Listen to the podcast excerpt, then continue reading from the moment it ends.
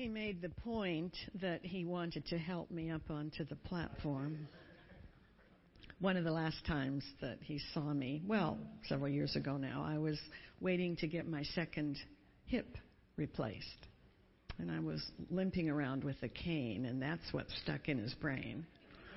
Don't you love it what people remember you for? Okay, topic today is fear. It used to be that public speaking was the number one fear in the United States. Go figure. And then it was airplane travel. And now it's terrorism. In the last few years, there has been wonderful information about the physiology of fear, where it comes from in the brain, what it helps you do, what it helps you not do. So that's the topic today. To set the stage so we're all on the same page, emotions and feelings are very different aspects. They even follow different pathways in the brain, but who knew? And one of the problems with the English language is that we use emotions and feelings pretty interchangeable. And that's very confusing because they are not synonyms and they are not interchangeable. So here is Emotions and Feelings 101 very quickly. The Lancet Medical Journal from Britain has done tremendous amounts of research on emotions and feelings. And they basically have come out with the latest research with brain scans about actually where in the brain pathways they go. So here's the definition of emotions they are measurable physical responses caused by internal or external happenings, situations and each one of them is orchestrated by what's called a separate neuropeptide. Neuropeptides are just brain chemicals that alter mood. And so each one of the four core emotions is associated with a specific neuropeptide. The confusion comes because when an emotion arises in the body, and it arises automatically based on what's happening inside of you or in the environment, when it causes these physical responses, they're often very similar for each of the core emotions. And so it's part of our job as human beings when we realize that an emotion has arisen, and it's pretty common in almost all of us you know, your heart rate might change, your breathing might change, you might get butterflies in your stomach, you might get sweaty palms, you might get perspiration on your forehead. And then it's our job to look around at what just happened, what is happening, what is about to happen, that our brain is wanting to give us information that can help us manage that situation. And then we recognize that, oh, these symptoms, these physiological changes are because of such and such an emotion. And it's giving me energy, it's giving me information. You know, the brain takes in about 10 million bits of information every second. And there's no way that we could process that consciously you know, I drove here last night from the Napa Valley. I saw lots of things out of my windows in my automobile. I don't remember very many of them. You know, I remember a couple of driving by a couple of car accidents, which is always unfortunate. I did not stop and gawk. But I don't remember that consciously. But the brain continually picks up those little pieces of information. And when it gets to a certain threshold, if you want to call it that, or the brain realizes we're facing a situation that we might need to take some specific action, it will get our attention to give us that information. And the only way it does that is through an emotion. and through the changes that occur in our body to let us know, oops, an emotion just arose. Feelings are something entirely different. Feelings are the interpretation, the subjective experience, if you want, of our prefrontal cortex as it analyzes what's going on with this emotion and how important it is and whether we need to take action on it or just learn from the experience. And when it comes to a conclusion, it generates a feeling. So here's the first bottom line emotions occur automatically. Sometimes we're responsible for them, and sometimes we aren't. If you stayed up till 2 o'clock in the morning watching a really scary movie and woke up that night um, screaming at 3 o'clock in the morning, you're responsible for that. Because you put that information into your brain. But if somebody burst in the back door with an automatic rifle and the emotion of fear arose, I didn't have anything to do with that. Don't even know the person. So you can be responsible for the triggering of some, but for many, we're not. You're responsible for every feeling you hang on to, unless you have a mental illness, because your brain created your feelings. If you don't like the way you feel, you change that by changing the way you think which is so empowering. We are not at the whim of our feelings. We are not handicapped by them. You can change them anytime you want to by the way you think. Fear, as I mentioned, is an automatic response. As soon as the brain perceives a threat, for some reason it doesn't feel safe. And so the emotion of fear will arise. Here's the problem with this particular emotion it doesn't matter whether the threat is real, whether you are actually in danger, or whether you just have an imagined fear. The emotion's going to be triggered either way. And that's the problem with fear. It's designed to be used in emergency situations when you're actually in danger. It was never designed to trigger the stress response for imagined fear. And every one of us in this room has imagined fears. And if you're afraid that you don't, there you go. You got one.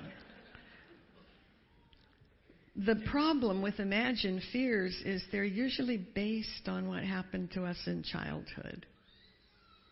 You know, you had a bad experience with a garter snake, and now you have a phobia for all snakes.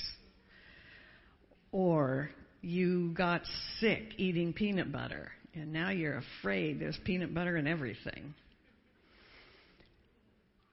You are afraid that you aren't handsome enough or pretty enough or smart enough or able to have somebody really fall in love with you that's a good quality person that you want to spend the rest of your life with, or that you're going to fail, or that you're not going to get into the choral group, or that on and on and on. And part of growing up and maturing is getting a handle on your imaginary fears and letting those go when they're not doing you any good. So the challenge is to spend a little time and ask yourself, what are you afraid of? What makes you get worried and anxious. You know, anxiety, generalized anxiety disorders are the number one mental illness in the United States. And they're called a mental illness because they sap your energy and they occupy space in your mind and they don't leave you free to really use your brain the way it could be used. The stress response, and I'm sure you've heard lots about the stress response, when the brain feels unsafe, it immediately begins to release something called corticotropin releasing factor, CRF. Doesn't matter whether you remember that or not. It just know that the minute you feel fear, the brain just pours out this really, really powerful chemical because it's going to help, it's designed to help you keep yourself safe, keep the people you love safe. And as soon as CRF goes up, then something else called norepinephrine is released. And it's a messenger. It'll, it'll activate every cell in your brain and body and say, We have a crisis here, get ready. And of course, then the stress hormone, cortisol, begins to increase. And adrenaline will be pumped. And that's pretty hard on the body long term. If there is not an immediate danger from which you need to take, for which you need to take action, all of these powerful chemicals are just in effect going to begin to deteriorate your brain. One stress response. Is he going to text me on my cell phone? I'm so worried he isn't. Is she going to go out with me? Name it. There goes corticotropin releasing factor. There goes norepinephrine. There goes cortisol, adrenaline. 72 hours to rebalance those chemicals in your brain and body. I'm sure that you've met people, as I have, that I don't think have ever been out of the stress response because they come from very, very dysfunctional environments. And therefore, they have a hard time learning at school and they're often sick. Same thing happens to adulthood. You keep the stress response going for week after month after year, and you will develop some type of illness to your brain and body because the body and the brain were not designed to deal with that. So the question becomes in addition to what am I afraid of? The question comes, what um, what did you learn about emotions and feelings growing up, and what did you learn about fear specifically? And it's worth going back and doing some family of origin and looking at that. Because the brain can only deal with what you identify and describe so if you haven't gone back and looked at how you were raised and what happened to you, what was the atmosphere like in your home? Was it pretty much joyful or were you anxious and scared that you weren't going to do it right? And on and on and on.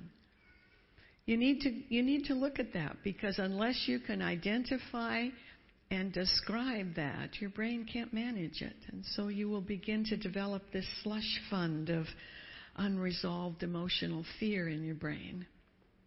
And the male brain is especially prone to not want to deal with stuff like this. Just make it go away. And then one little thing will happen. And the male brain will bring all of that unresolved emotional energy to this moment. And it's got nothing to do with this moment. It's just something in this moment remind the, reminded the brain of something in the past that was unpleasant. And uh, maybe you're having an argument with your spouse and you've just, you know, lost it. It has nothing to do with the moment. It has to do with your past and what you have or have not identified and resolved. So think about that. I can tell you in my family, my dad was a preacher. Anybody a preacher's kid out there? Oh, yes. Okay. Well, the rest of you aren't going to know what I'm going to talk about next. It didn't matter how many people were in my father's church 300, 3,000. Every one of those people knew exactly how the minister's daughter should behave.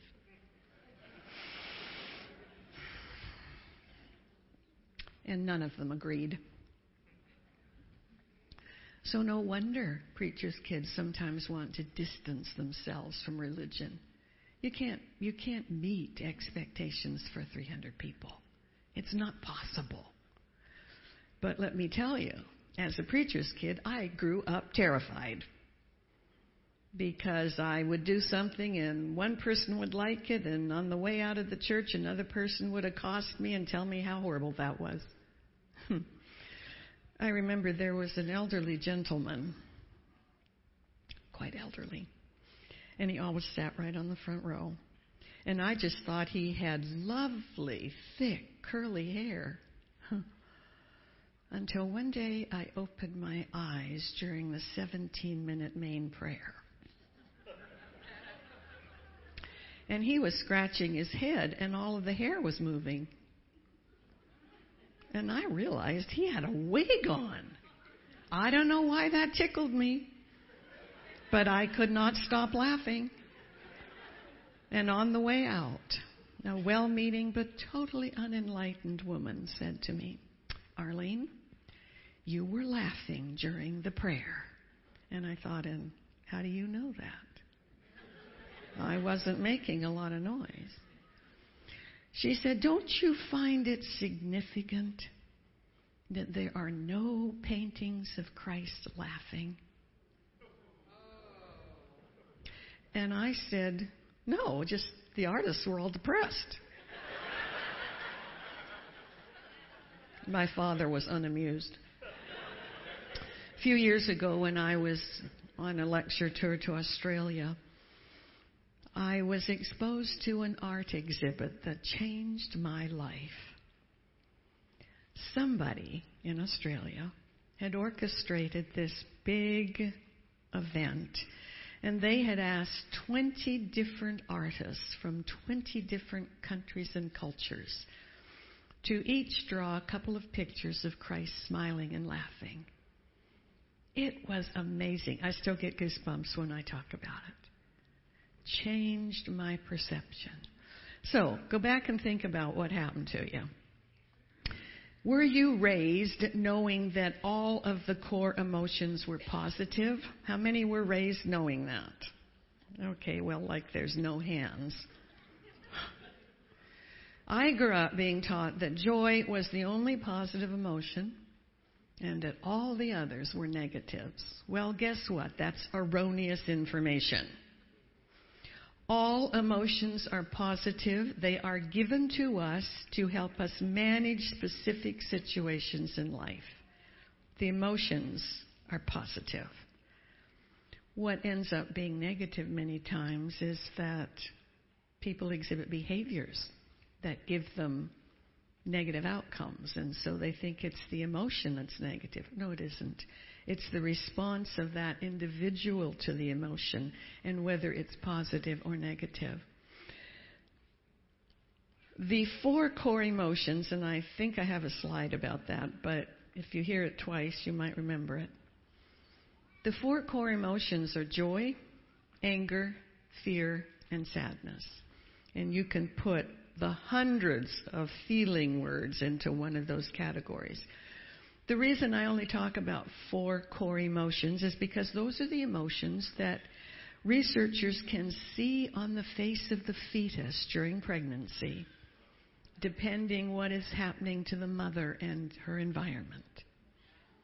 And I'm here to tell you it's devastatingly sad to see a sad little fetal face or a scared little fetal face or a mad little fetal face because its mother is getting battered.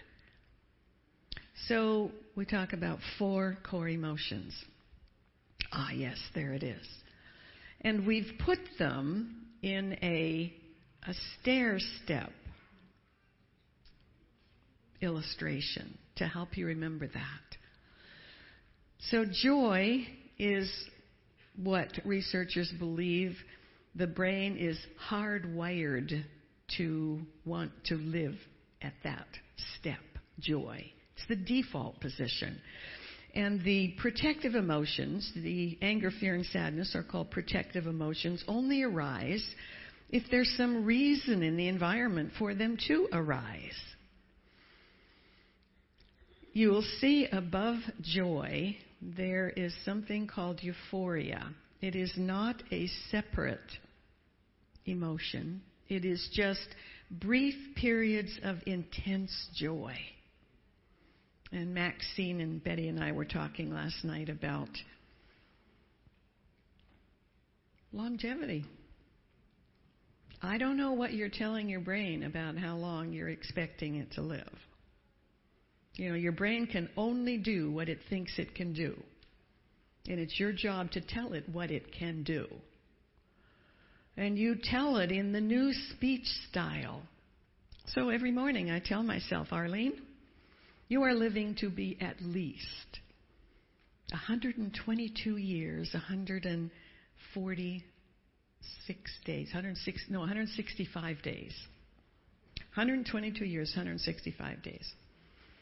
I have to remember because that's sort of copying Jeanne Louise Calment, who lived in France, down in Arles.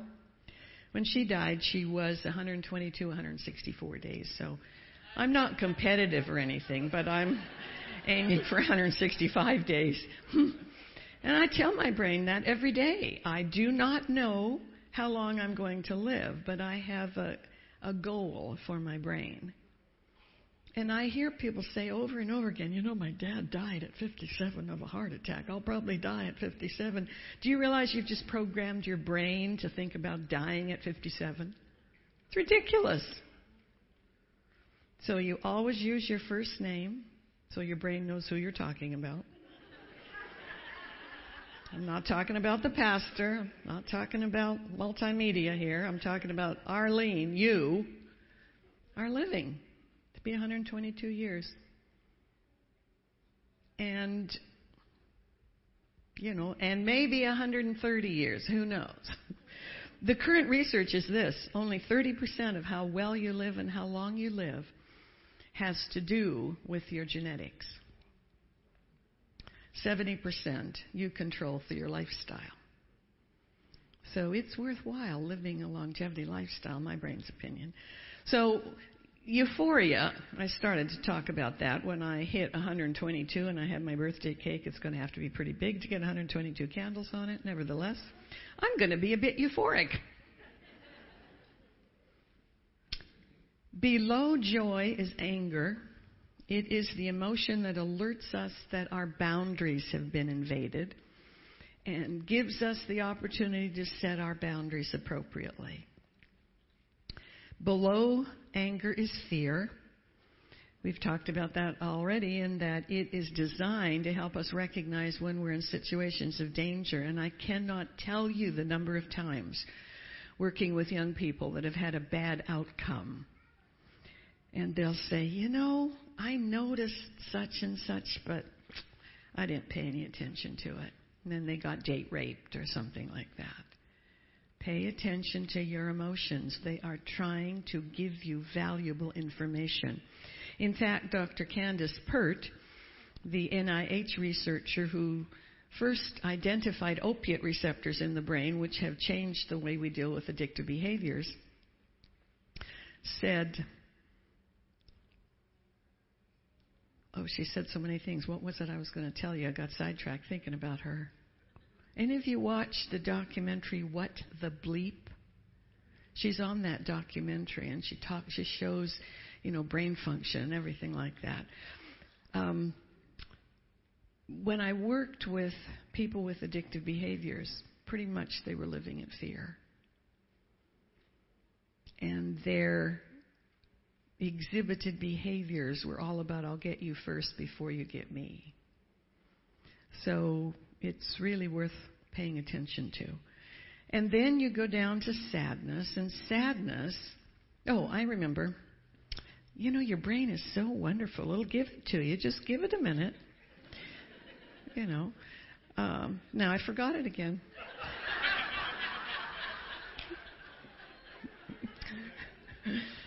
So, sadness is the emotion that helps you recognize that you've experienced a loss.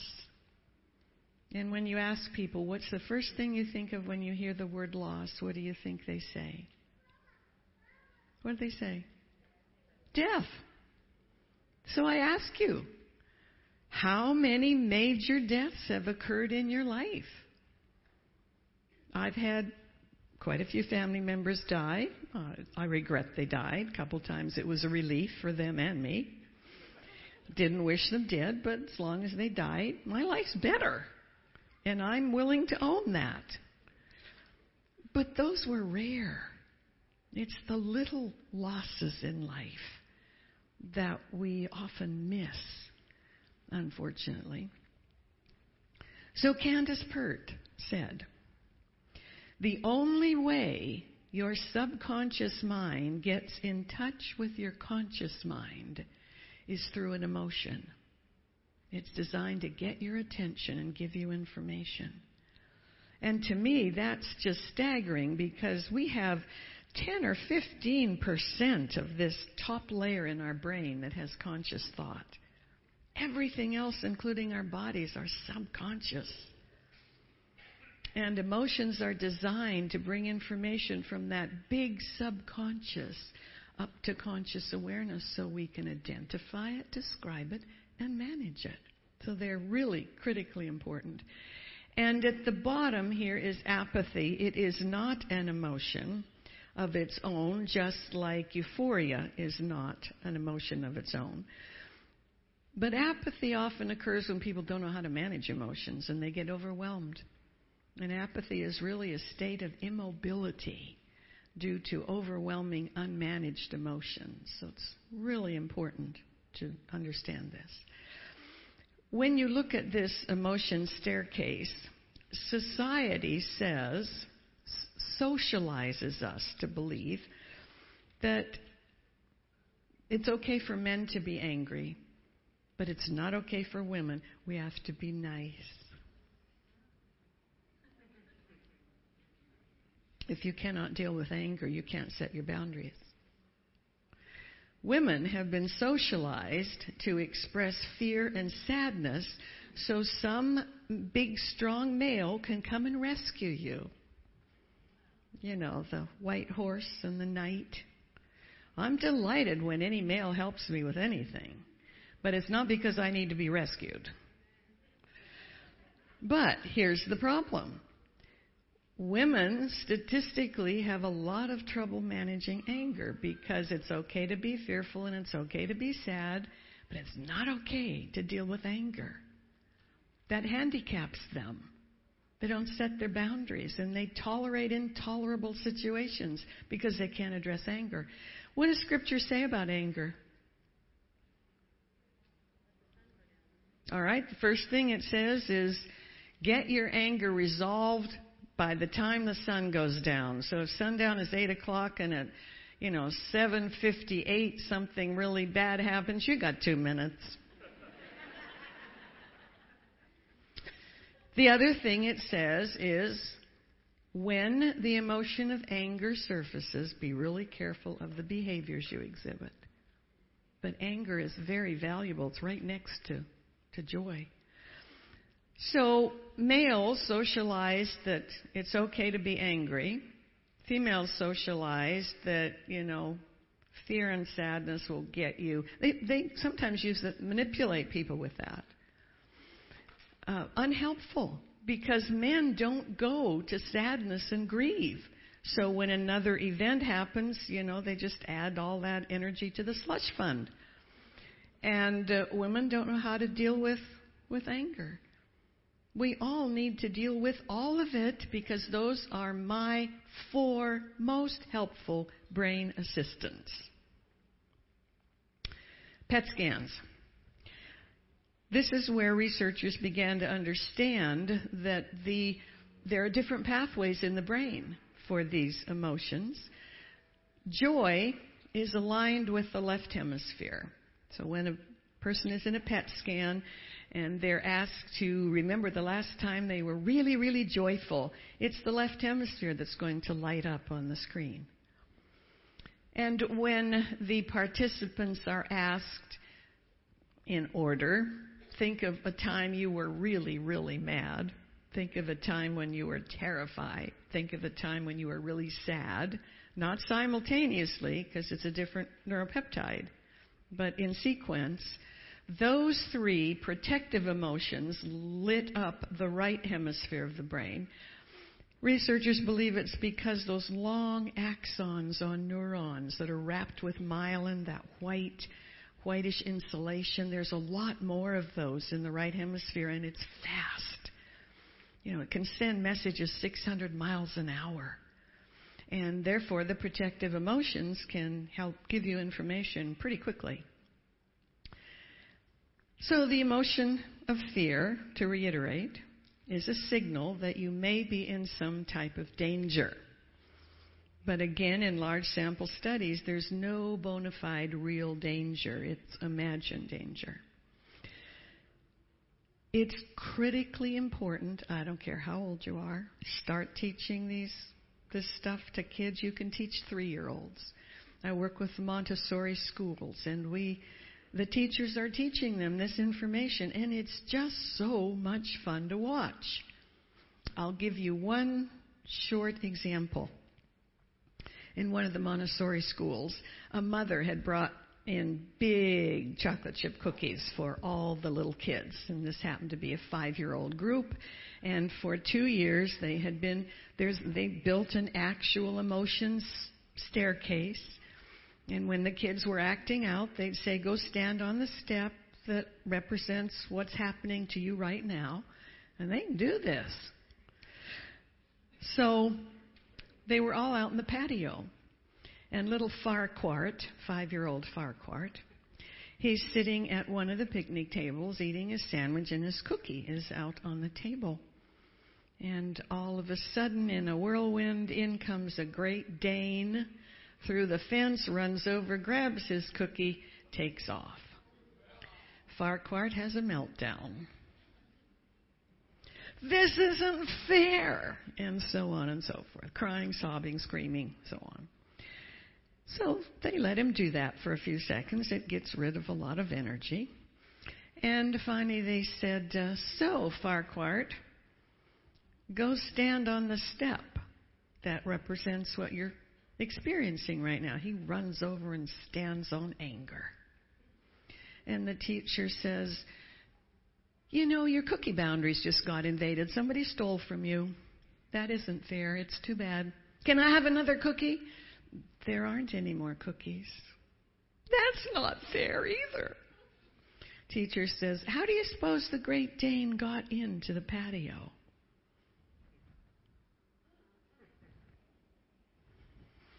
I guess I forgot and left the gate open. Hmm.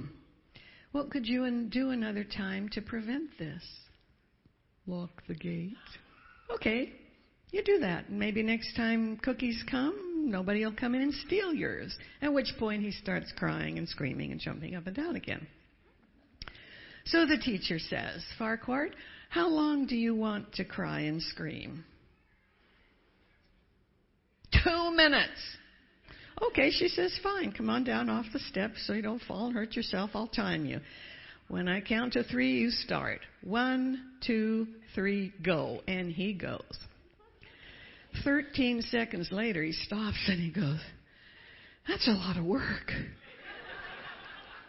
And the teacher says, Well, do you want to keep going or do you want to stop? Oh, I want to keep going. Okay, fine. he starts yelling and screaming, carrying on. 15 seconds later, he goes, You know, this really is a lot of work. Teacher says, Well, you ready to let that go and just remember your lesson? I think so. I know 70 year old people who couldn't do that. 60 year old people who couldn't do that. 90 year old people who couldn't do that. Learn to do that now. It's going to save your body a lot of stress. Fears are really important if they are related to genuine danger to keep you safe. Because if you don't if you can't register fear, and males have been socialized to be unafraid, which is a crock, you know, every brain is going to have some things to fear if they know what they're doing. But you won't be able to protect yourself or, or people you care about. And uh, here are some of the highest rated situations for fear currently natural disasters, terrorism, that goes back and forth airline travel, public speaking is down three or four now.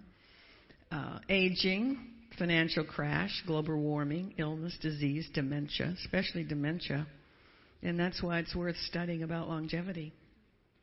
Sleep, for example, is independently linked with longevity.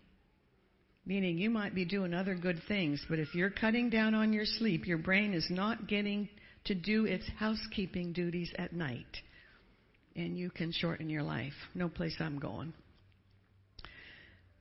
We've talked about the imagined fears. There's just some of them because people will often say, I'm, I don't have any imagined fears. And then you talk to them for a little while, and boy, they just come right out. And as I mentioned, addictions are usually wrapped up with, unimag- with imagined fears. And the only way to deal with them, as far as they know, is to get involved with some substance or activity or person or whatever that's going to trigger the brain reward system and pour out a little dopamine so they feel a little better. But hardcore addict life expectancy is somewhere around 37 years, which is a fur piece from 122. We've talked about the stress response. Imagined or real is going to trigger the stress response, but here's the problem. A stress response triggered from imagined fear is more likely to be prolonged, doesn't clear up in 72 hours, because you keep thinking about it in your mind's eye. So you've got a continual internal trigger for the emotion of fear. If you don't need it or you don't get it resolved quickly, it can stifle creativity.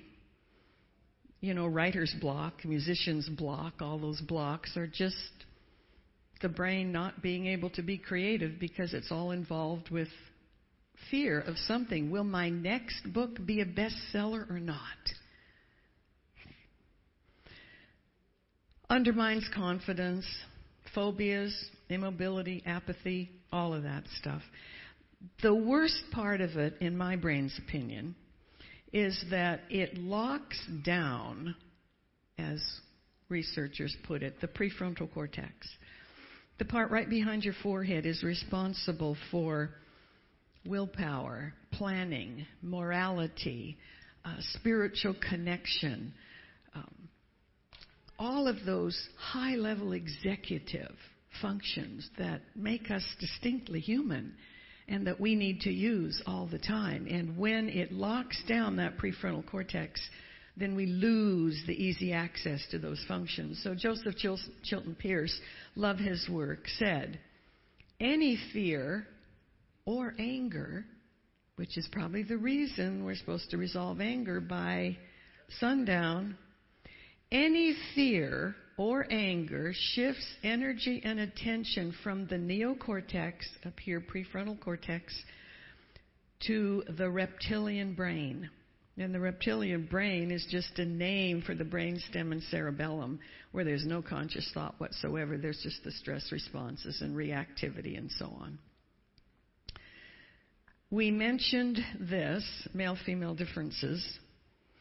Thought you might find it interesting to learn that society says that males may exhibit fear, and usually do, as anger. And it comes out as excessive control, inflexibility, obsessive compulsive disorder, or as a dictatorship style of leadership with fear being the underlying trigger for that. And as we look around our world today and you see leaders exhibiting anger, fear may be actually the underlying uh, trigger for that. And females, uh, socialized to avoid taking risk, they may exhibit fear as fear, but since they're socialized, uh, probably even more to sadness, they often look like they're sad when they're actually scared. And they may exhibit a lot of tears, which really is fear more than sadness. I mentioned anxiety disorders. Hmm. Most common mental illness right now in the United States. 40 million adults over the age of 18 accounts for more than one third of the $148 billion that this country spends annually on mental health. And for scriptural students, you know that Scripture says be anxious about what? Nothing. Well, duh. It's pretty lethal for the brain and body. Joseph LeDoux, another wonderful researcher, says that emotional processes operate at a much higher speed than thoughts. We know thoughts can go up to 600 miles an hour through your brain. And emotional processes can go so much faster that it may completely even miss any time for that higher functioning brain to decide whether or not you want to hang on to this and how you want to exhibit it. Joseph Chilton Pearce, who said that fear can, in essence, what we call downshift the brain. So here's the cognitive functions up here in the top of the third layer. I've just pulled these layers apart so you can see the reptilian layer, the mammalian layer, and the neocortex. Well, you're involved in fear or anger, and the brain puts its energy and attention down here in the reptilian layer, which is all reptiles have. So you know how you're acting when you're down there. And you will have trouble learning, difficulty problem solving, can't do cause and effect, uh, trouble with both rad- rational and logical thinking, and you can't plan and choose. It accelerates the aging process. I can't afford that. Uh, you tend to fall back into old habit patterns, and if you are trying to uh, recover from an addictive behavior, you're in real trouble because it's real easy to get back into that. And it suppresses the immune system function and activates phobias. Nothing I'm interested in. When I worked with people with addictive behaviors, I would often show them this figure, and I'd say, quickly, how many boxes? How many boxes? 16, 17. There you go. Because if you are downshifted, you cannot do abstract thinking. And you can literally count, you know, the reptilian layer can count, you know, 4, 8, 12, 16, 17, or it can multiply. But it can't do abstract thinking. And it can't say, okay, boxes. Well, here's a box, and there's a box, and there's a box, and here's another box, and another, and bigger boxes. Go home, draw one out, count them up if you're upshifted. What do you see first? What else do you see? Good. Somebody's upshifted. Does, does everybody see the word liar?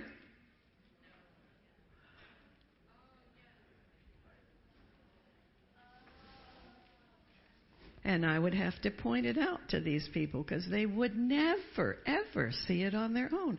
And there's numbers in there. There's all kinds of things to see if you're upshifted.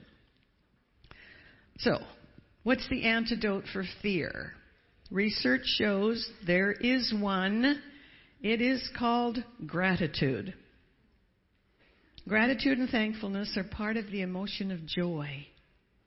And if you find yourself fearful, all you have to do is think of something for which to be grateful, and you will upshift to that third layer. I didn't grow up thinking much about gratitude. I just grew up thinking about how to stay out of trouble with 3,000 people. So I've had to develop some new habits. First thing in the morning, several times the day, last thing at night, I'm always thinking of something for which to be grateful. So if I ever notice myself downshifted, just pull up one of those and climb back up to the top. So the bottom line fear and gratitude cannot simultaneously coexist in the brain. It's one or the other. Because remember, they each have their own neuropeptide. So, gratitude is a vaccine, an antitoxin, an antiseptic, and an antidote for fear. All right, let's wind this up. This is one of the most helpful metaphors I have ever learned. Your brain has a stage. I don't know what yours looks like. I know what mine looks like. And because when you do it in your brain, money's no object, I've got pure Carrara marble from Italy. I've got 24 carat solid Corinthian pillars. Really nice semicircle here, several stairs. You are on the stage of your brain every moment that you're alive. And you always have one assistant with you on the brain, on this stage. And those four assistants are joy, anger, fear, and sadness. Good. You want joy out there all the time. Unless there's a bona fide reason that one of those other protective emotions needs to get your attention. And when that happens, let's say I'm mad about something, well, anger's going to come out from the wings, kick joy off the stage, and anger will be out there with me as long as I allow it to be. If it's fear, it will come out and kick joy off, and fear will be on stage with me as long as I allow it to be there. And the same thing with sadness. So I orchestrate to a large degree by my thoughts who's out on stage with me. And being continually grateful tends to keep joy out there. Roosevelt. No, I didn't know him personally. But I do like one thing that he supposedly said. There is nothing to fear but fear itself. And that really speaks to a lot of imaginary fears. And I'm sure you know the Apostle Paul said, we quoted it earlier, be anxious about nothing. People want to argue about that. I refuse to argue. But they want to argue. There are some things I should be anxious about. And I said, name one. Name one thing that it's worth hanging on to anxiety about when you now know what it does to the brain and body. Well, when you put it that way. And perfect love casts out fear. So gratitude is the antidote. You can choose to be immobilized or you can be grateful and resolve fear that does not need to stay in your brain. Back to Henry Ford. Your brain can only do what it thinks it can do. So if you think you can or you think you can't, you're right. Because it all starts in your brain. Thank you.